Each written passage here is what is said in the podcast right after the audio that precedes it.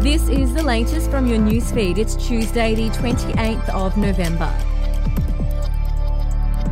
Bruce Lehrmann has admitted to taking cocaine on the night he learned he was the subject of sexual assault allegations, telling a court he spiralled after watching Brittany Higgins' The Project interview. Mr. Lehrmann took to the witness stand in the federal court on Monday, where he was grilled about his reason for going back to Parliament House in the early hours of March 23, 2019, and his reaction after the story broke just under two years later. Mr. Mr. Lehrmann is suing Network 10 and journalist Lisa Wilkinson for defamation over their reporting of sexual assault allegations made by Ms. Higgins on the project on February 15, 2021. He has denied that he had sexually assaulted Ms. Higgins in the office of Senator Reynolds and says he went into a downward spiral after learning of the allegations.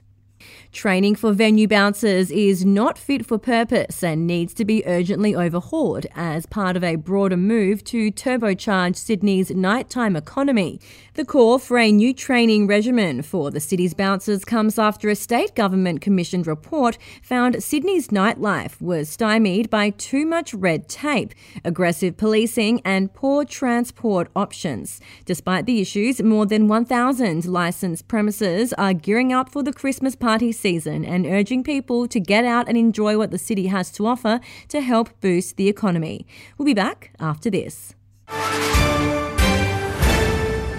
News doesn't have to be boring. The Brits have given Prince Harry a new nickname after yet another tell all interview. Oh, God, is it the Ginger Whinger?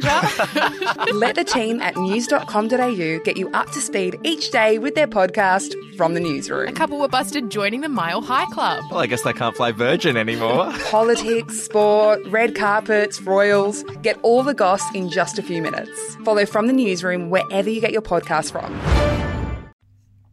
A released immigration detainee who refused a mandatory electronic tracker was uncontactable to police and at large in the community as Labor refused to reveal any details about the case. In the latest saga of the High Court headache that has caught the federal government off guard, Australian Border Force Commissioner Michael Outram on Monday revealed the uncontactable detainee had been referred to the Australian Federal Police.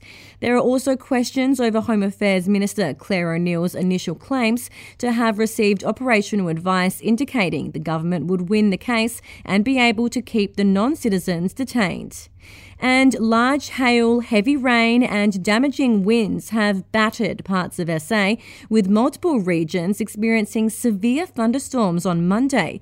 The worst of the storm missed Adelaide, but Whyalla, Port Augusta, Port Pirie, Jamestown, Melrose, Peterborough, and Olary were affected.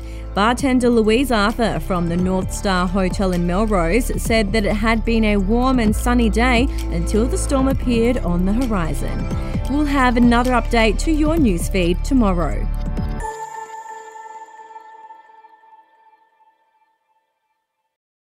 Are you ready to get an inside look at crime from someone who has investigated some of Australia's worst crimes? It was like Aladdin's Cave. The luminol found bloodied footprints and bloodied handprints on a wall, so it's Yeah. just like a horror movie. Former homicide detective Gary Jubelin sits down with cops, crims, addicts, victims, small time cheats, and big town lawyers as they tell their incredible stories. My house got raided. Next thing you know, I got bail refused. Next thing you know, I'm on a truck Yeah. to Parklea Prison. Listen to I Catch Killers early and ad free on Crimex Plus on Apple Podcasts today or wherever you get your podcasts.